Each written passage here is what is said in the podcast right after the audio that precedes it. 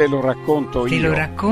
Te lo racconto io. Letture a cura del gruppo Leggio.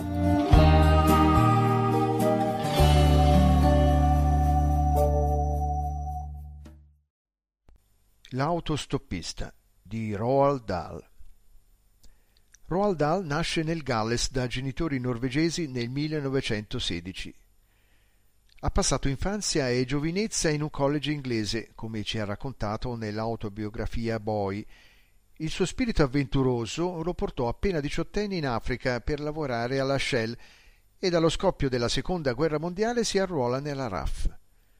Definito il maestro dei racconti dell'orrore allegro, lo scrittore britannico ha modernizzato il genere letterario cosiddetto di paura, creando un horror molto particolare, più avventuroso che inquietante, pieno altresì di fantasia e leggerezza. Muore ad Oxford nel 1990. Legge Pietro Moroni. Avevo un'automobile nuova, un meraviglioso giocattolo, una grossa BMW 3300, in terasse lungo e iniezione automatica. Raggiungeva una velocità massima di 210 km/h e aveva un'accelerazione eccezionale. La carrozzeria era azzurro pallido. Il sedile azzurro più scuro, in pelle morbida, della qualità più pregiata. Finestrini e tettuccio apribile si azionavano a comando elettrico. L'antenna radio usciva quando accendevo l'apparecchio e scompariva quando lo spegnevo.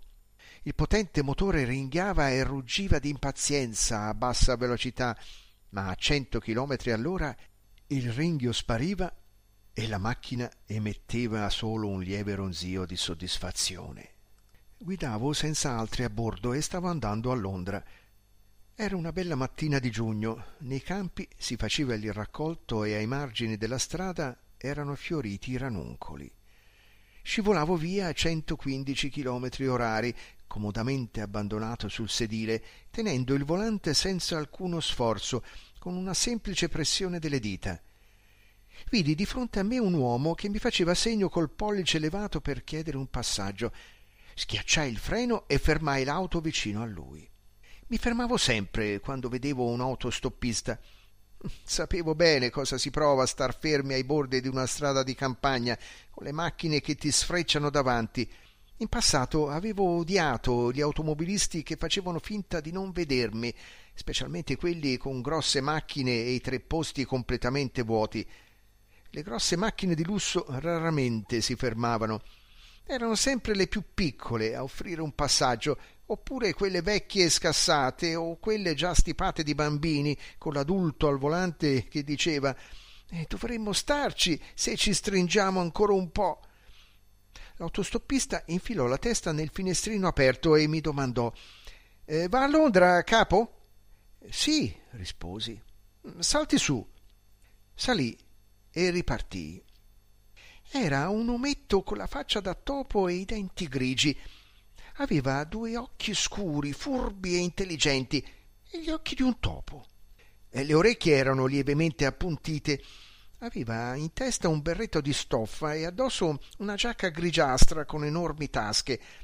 La giacca grigia e quegli occhi furbi e le orecchie a punta lo facevano proprio sembrare una specie di enorme topo umano. «In quale zona di Londra deve andare?» domandai. «Devo attraversare la città e uscire dall'altra parte», disse. «Vado a Epsom per le corse. Oggi c'è il derby». «È vero», dissi. «Potessi venire con lei. È la mia passione scommettere sui cavalli». «Oh, io non scommetto mai», disse lui. «Le corse non le guardo neppure. Trovo che siano una cosa molto stupida». «E allora perché ci va?» domandai. Non sembrò gradire la domanda. Il faccino da topo rimase impassibile e si limitò a fissare la strada senza dir nulla. «Allora controlla le macchinette delle scommesse o qualcosa del genere». «Quello è ancora più da scemi. Non c'è gusto a lavorare con quelle schifose macchinette e vendere biglietti ai gonzi. Qualsiasi fesso potrebbe farlo». Seguì un lungo silenzio. Decisi di non indagare oltre. Mi ricordai che ai tempi in cui facevo l'autostop mi infastidivo quando il guidatore non la smetteva di farmi domande. Dove vai? Che lavoro fai? Sei sposato? Hai la ragazza? Come ti chiami? Quanti anni hai? E via discorrendo. Era una cosa che non sopportavo.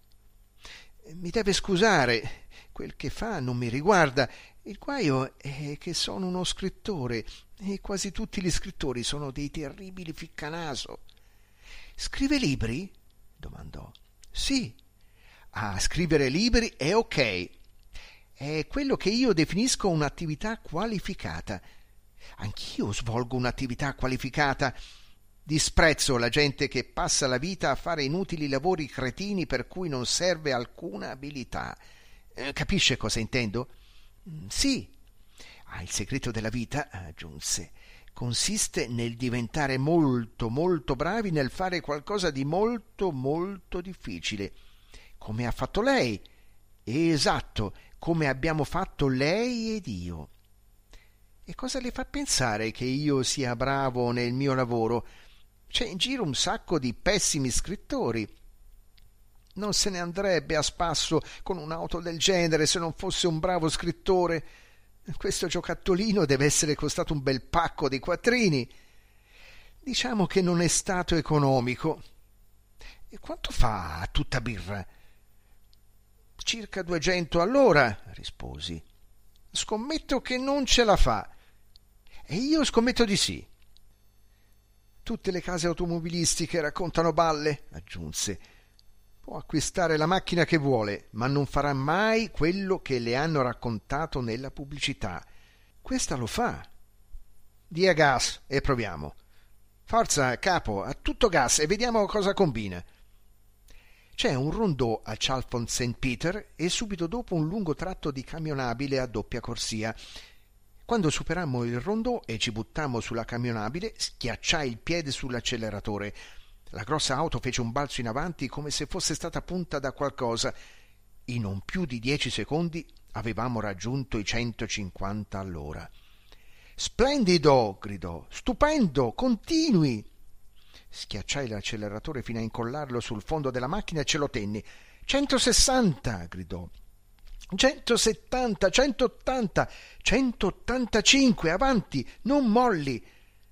Ero sulla corsia di sorpasso e superammo come in un lampo parecchie auto che al nostro confronto sembravano ferme. Una miniverde, una grossa Citroën color panna, una Land Rover bianca, un camion enorme che portava un container sul rimorchio, un pulmino Volkswagen arancione. 190! gridò il mio passeggero balzando sul sedile. Forza! Forza! La porti a 200! In quel momento udì l'urlo di una sirena della polizia. Era così assordante che sembrava provenisse dall'interno della mia auto. Subito un poliziotto in motocicletta ci affiancò sulla corsia interna, ci superò e, alzando una mano, ci fece segno di fermarci. «Porco cane!» dissi. «Questo ci sballa tutto!» Il poliziotto doveva aver raggiunto i 210 all'ora al momento del sorpasso, così ci mise un bel po' a rallentare. Finalmente si fermò sul bordo della strada e io mi arrestai subito dietro. Non sapevo che le moto della polizia potessero andare a quella velocità, dissi un po' imbarazzato. Ah, quelle sì, spiegò il mio passeggero. Sono della stessa marca della sua auto. Sono BMW R90S, le moto più veloci che esistano. Usano questi adesso. Il poliziotto scese dalla moto e fece scattare il cavalletto laterale per sostenerla. Poi si tolse i guanti e li appoggiò con cura sul sedile. Non aveva più fretta. Ci aveva condotto dove voleva ed era soddisfatto. «È un bel guaio», dissi. «Non mi piace affatto». «Risponda solo lo stretto necessario, mi raccomando», suggerì il mio compagno. «Zitto e mosca». Il poliziotto si diresse a passi lenti verso di noi, come un carnefice che si avvicina alla propria vittima. Era un omone grasso con una bella pancia e dei pantaloni blu che gli stavano incollati sulle cosce. Gli occhialoni da motociclista erano sollevati e appoggiati sul casco e lasciavano vedere la faccia paonazza dalle guance enormi. Noi ce ne stavamo seduti come scolaretti colpevoli in attesa che ci raggiungesse. «Stia attenta a quell'uomo», sussurrò il mio passeggero, «all'aria maligna come il diavolo». Il poliziotto si avvicinò al mio finestrino aperto e appoggiò la mano grassoccia sulla portiera. «Perché tutta questa fretta?» «Nessuna fretta, agente. Forse sul sedile posteriore c'è una donna che deve partorire e lei la sta portando all'ospedale. È così?» «No, signor agente.» «O forse la sua casa sta bruciando e lei si sta precipitando a salvare i suoi familiari.» Aveva un tono poco rassicurante, mellifluo e beffardo. «No, nessun incendio, agente.» «In tal caso», disse, «lei si trova in un bel pasticcio, lo sa? Sa qual è il limite di velocità su tutto il territorio nazionale?» 120, risposi. «E le dispiacerebbe dirmi a che velocità stava andando?» Alzai le spalle e non risposi. Quando ricominciò a parlare lo fece a voce così alta che feci un balzo sul sedile. «A 200 all'ora!» ruggì, il che fa 80 chilometri oltre il limite consentito. Girò la testa e sputò un grosso grumo di saliva che atterrò sulla fiancata della mia auto e cominciò a scivolare giù, lasciando una scia sulla mia splendida carrozzeria azzurra. Poi si voltò di nuovo e puntò lo sguardo sul mio passeggero. «Lei chi è?» chiese bruscamente. «È un autostoppista», risposi. «Gli sto dando un passaggio.» «Non l'ho chiesto a lei», ribatté. «L'ho chiesto a lui.» «Ho fatto qualcosa di sbagliato?» domandò il mio passeggero con una voce dolce e untuosa come la brillantina. «È più che probabile», rispose il poliziotto. «Comunque lei è un testimone. Sarò da lei tra un minuto.» «La patente», disse brusco, allungando la mano. Gli passai la patente. Sbottonò il taschino sinistro dell'uniforme e tirò fuori un libretto sgualcito. Copiò con cura nome e indirizzo dalla patente e me la restituì. Poi andò a mettersi di fronte all'auto, lesse il numero di targa e ricopiò anche quello. Aggiunse data, ora e dettagli dell'infrazione. A quel punto staccò il modulo che aveva compilato, ma prima di darmelo controllò che tutte le informazioni fossero ben chiare anche sulla copia a carbone che doveva tenere per sé.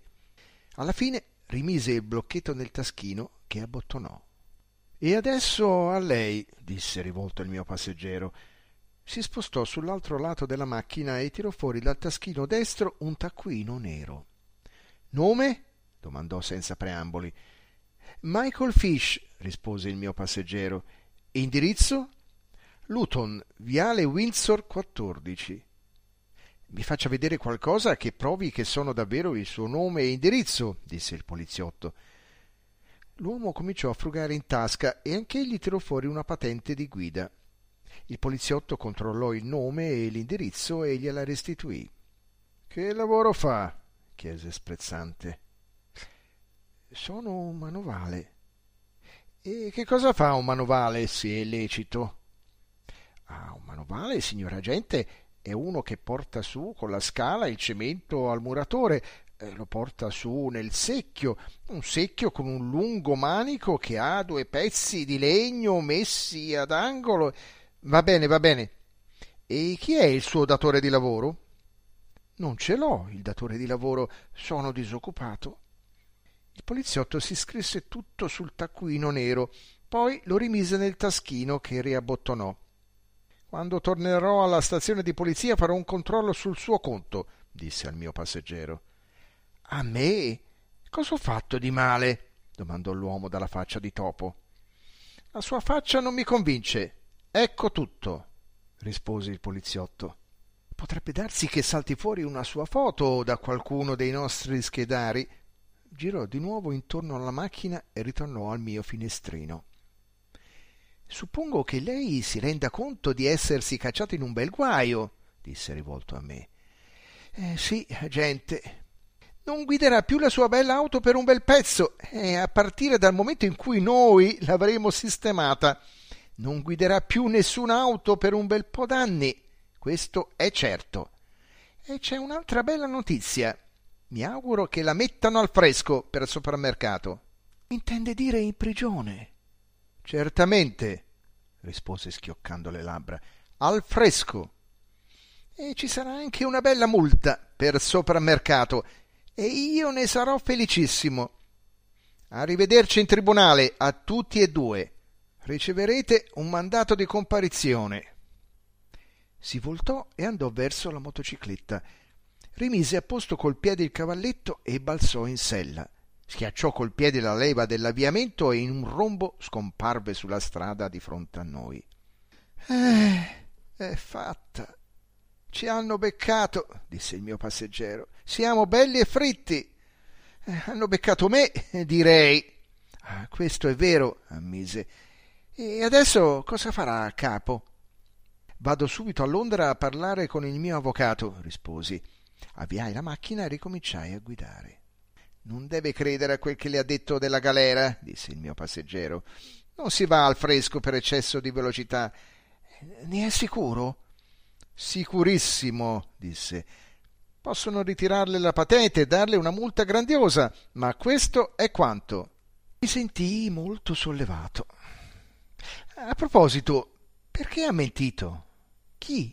Io? E cosa le fa pensare che ho mentito? Ha detto al poliziotto che è un manovale disoccupato, ma a me ha detto che svolge un'attività altamente qualificata. Ed è così. Ma non mi va di andare a raccontare i fatti miei ad un piedi piatti. E allora che cosa fa? Rispose impacciato. Adesso dovrei dirlo, vero? È qualcosa di cui si vergogna? Vergognarmi? Io vergognarmi del mio lavoro? Ne sono più fiero di chiunque altro al mondo. E allora perché non me lo dice? Tori, siete proprio dei bei ficcanaso, no? E non sarà contento, immagino, finché non lo saprà. In realtà non è che me ne importi molto, risposi mentendo. E mi sbirciò di sottecchi con quei suoi occhietti da topo e disse: io invece credo che gliene importi molto. Si vede dalla faccia che sta pensando che io faccio qualcosa di molto speciale e muore dalla voglia di sapere cosa. Non mi piacque il modo in cui riusciva a leggermi nel pensiero. Rimasi zitto e continuai a fissare la strada. A ogni modo, ha ragione, continuò. Faccio veramente qualcosa di molto speciale. È il lavoro più strano del mondo. Attesi che proseguisse. Per questo devo stare attentissimo con chi parlo, capisce? Chi mi dice, per esempio, che non è anche lei un poliziotto in borghese? Ho la faccia del poliziotto? No, ammise, non ha la faccia e neanche lo è. Lo capirebbe anche un fesso. Estrasse dalla tasca una scatola di tabacco e un pacchetto di cartine da sigaretta e cominciò ad arrotolarne una. Io lo guardavo di traverso e notai che eseguiva quell'operazione piuttosto difficile ad una velocità incredibile. In 5 secondi la sigaretta era pronta. Fece correre la lingua lungo il bordo della cartina, la fece attaccare e si cacciò la sigaretta tra le labbra. Poi, come dal nulla, un accendino si materializzò nella sua mano e emise la fiamma e scomparve. Una prestazione notevole. Non ho mai visto nessuno arrotolarsi una sigaretta tanto in fretta, dissi. Ah, disse, aspirando una bella boccata di fumo. Allora l'ha notato. Certo che l'ho notato. È incredibile. Si abbandonò sullo schienale e sorrise. Era molto soddisfatto che me ne fossi accorto. Vuol sapere perché ci riesco? Domandò. Mi dica. Perché ho dita fantastiche. Queste mie dita, disse alzando le mani di fronte a sé, sono più veloci e abili delle dita del miglior pianista del mondo. È un pianista? Non dica cretinate. Ho la faccia del pianista? Guardai le sue dita. Erano così ben formate, così sottili, lunghe ed eleganti, che non sembravano appartenere a quel corpo. sembravano piuttosto le dita di un chirurgo del cervello o di un orologiaio. Il mio lavoro, continuò, è 100 volte più difficile che suonare il piano. Qualsiasi deficiente può suonarlo. Oggi praticamente in ogni casa c'è uno stupido ragazzino che impara a suonare il piano, è vero o no? Ah, più o meno, risposi. E come se è vero? Ma non esiste una sola persona su 10 milioni che può imparare a far quel che so fare io. Non una su 10 milioni. Allora? Incredibile, risposi. Ah, può ben dirlo. Penso di sapere che lavoro fa. Fa i giochi di prestigio. È un prestigiatore. Io? Un prestigiatore? Si immagina me che vado in giro per idiote festicciole di ragazzini a far uscire i conigli dal cilindro? Allora è un giocatore di carte. Convince la gente a giocare e si dà delle mani splendide. Io? Un lurido baro? Quello è il lavoro più miserabile che esista. Va bene, mi arrendo. Guidavo lentamente adesso, a non più di 70 orari, per essere sicuro di non essere fermato di nuovo. C'eravamo immessi sulla provinciale Londra-Oxford e stavamo scendendo verso Denham. All'improvviso notai che il mio passeggero teneva in mano una cintura nera di cuoio. «L'ha mai vista?» domandò. La cintura aveva una fibbia di ottone di una forma non comune. «Ehi, quella è mia, no? È la mia! Ma dove l'ha presa?» Sogghignò e sollevò la cintura lasciandola dondolare. «E dove pensa che l'abbia presa?» «Dai suoi pantaloni, naturalmente!» Cercai con la mano la cintura, palpandomi alla vita. Non c'era. «E vuol farmi credere che me l'ha tolta mentre guidavo?» domandai stupefatto. Fece cenno di sì con la testa, continuando a guardarmi con i suoi occhietti da topo. «È impossibile!» dissi io. «Avrebbe dovuto aprire la fibbia e far scivolare la cintura dai passanti per tutta la circonferenza. L'avrei vista. E se anche non l'avessi vista, avrei sentito qualcosa». «Ma non è stato così!» disse trionfante. Lasciò cadere la cintura in grembo ed un tratto vidi penzolare tra le sue dita una stringa marrone. «E questa che cos'è?» domandai. «Qualcuno da queste parti ha perso una stringa?» domandò sghignazzando. Mi guardai le scarpe. Una era senza stringa. «Misericordia!» dissi. «Ma come ha fatto? Non l'ho vista chinarsi!» «Lei non vede mai nulla!» disse tutto fiero. «Per lei non mi sono mai mosso neppure di 1 centimetro. E lo sa perché?» «Sì, perché lei ha delle dita fantastiche!» «Esatto!» esclamò. «Vedo che comincia a capire!» Si abbandonò sul sedile e aspirò dalla sigaretta, buttando fuori una striscia sottile di fumo che andò a colpire il parabrezza. Sapeva di avermi impressionato con quei 2 trucchetti e la cosa lo rendeva felice. «Non vorrei essere in ritardo», aggiunse poi. «Che ore sono?» «Ah, c'è un orologio sul cruscotto di fronte a lei». «Non mi fido degli orologi delle auto. Che ora fa il suo?» Tirai sulla manica per dare un'occhiata all'orologio che avevo al polso. Non c'era più. Guardai l'uomo e mi guardò sogghignando. «Si è preso anche quello!» esclamai. Mi mostrò la mano con l'orologio appoggiato sul palmo. «È una bella cosina! Qualità superiore! Oro 18 carati! Facile da rivendere anche! Non è mai un problema sbarazzarsi di oggetti di qualità!» «Ma lo rivorrei, se non le dispiace!» dissi un po' seccato. Appoggiò con cura l'orologio sul ripiano in pelle che aveva di fronte. «A lei non fregherei mai nulla, capo. Lei è mio amico, mi sta dando un passaggio». «Ah, la cosa mi consola». «Sto solo cercando di rispondere alle sue domande», continuò. «Mi ha chiesto cosa facevo per vivere e io glielo sto mostrando». «Cos'altro mi ha preso?» Sorrise di nuovo e cominciò a tirar fuori dalla tasca della giacca un sacco di cose che mi appartenevano.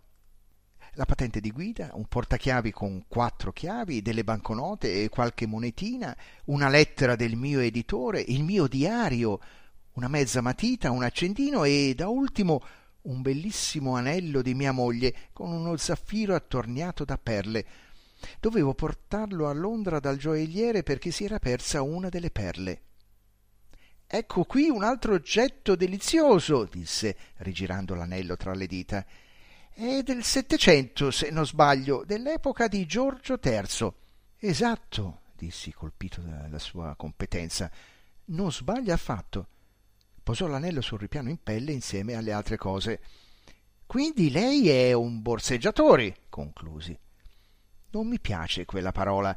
È una parola rozza e volgare. I borseggiatori sono persone rozze e volgari che sanno fare solo lavoretti facili da dilettanti.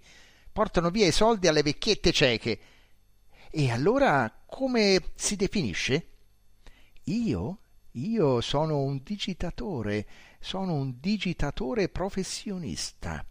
Pronunciò quelle parole con solennità e orgoglio, come se mi stesse confessando di essere il presidente dell'Associazione Reale dei Chirurghi o l'arcivescovo di Canterbury. «Mai sentito quella parola in vita mia?» dissi. «Se l'è inventata?» «Niente affatto», rispose. «È il nome che si dà a chi è arrivato al culmine della carriera. Lei sa cos'è uno scrittore o un pittore, per esempio. Sono esperti della scrittura e della pittura. Io sono un esperto delle dita». Quindi sono un digitatore. Deve essere un lavoro interessante. È un lavoro meraviglioso, fantastico. Ecco perché va alle corse. Lavorare con il pubblico delle corse è roba facile, spiegò. Basta aspettare la fine di una gara e tenere d'occhio i fortunati che si mettono in coda per riscuotere il danaro delle vincite. Quando si vede qualcuno che sta ritirando un bel pacchetto di banconote, non bisogna far altro che seguirlo e servirsi. Ma non si faccia un'idea sbagliata su di me, capo. Non prendo mai nulla a chi perde, e neanche ai poveracci. Io vado soltanto dietro a quelli che possono permetterselo, i vincitori e i ricchi. Molto gentile da parte sua. E le capita spesso di farsi prendere? «Prendere?» esclamò disgustato. «Io farmi prendere? Solo i borseggiatori si fanno prendere, i digitatori mai. Lo sa che potrei portarle via i denti finti che ha in bocca se solo lo volessi e lei non si accorgerebbe di niente». «Io non ho denti finti», osservai. «Lo so, altrimenti gliel'avrei già presi da un pezzo». Gli credetti. Quelle lunghe dita sottili sembravano capaci di qualsiasi cosa. Restammo per un po' senza parlare. «Il poliziotto è deciso a fare dei controlli piuttosto accurati su di lei», dissi dopo un po'. «La cosa non la preoccupa?» «Nessuno farà controlli su di me», sentenziò. «Come no? Quello ha il suo nome e indirizzo scritti a chiare lettere sul taccuino nero». L'uomo mi lanciò un altro dei suoi furbi sorrisetti da topo. «Ah», disse, «davvero? Però scommetto che non ha tutto scritto nella memoria. Non ho mai conosciuto un piedipiatti con una memoria decente. Quelli sono tipi capaci di scordarsi anche come si chiamano». «Ma cosa c'entra la memoria? Le ho detto che si è scritto tutto sul taccuino». «Sì, capo, d'accordo, ma il guaio è che lo ha perduto». «Li ha perduti tutti e due, quello col mio nome e anche quello col suo». Tra le dita lunghe e delicate della mano destra l'uomo stringeva trionfante i due libretti che aveva preso dai taschini del poliziotto. «È il lavoro più semplice che abbia mai fatto», annunciò soddisfatto. Ero così eccitato che quasi andai a sbattere con la macchina contro un furgone del latte. «Quel poliziotto non ha più in mano niente sul nostro conto», disse. «Ma lei è un genio», esclamai. «Non ha nomi né indirizzi, né numeri di targa, nulla. Lei è fantastico». «Sarà meglio lasciare la provinciale appena possibile», aggiunse. «Così faremo un bel fuocherello e li bruceremo». «Lei è un compagno favoloso», esclamai. «Grazie, capo. Fa sempre piacere sentirsi apprezzati».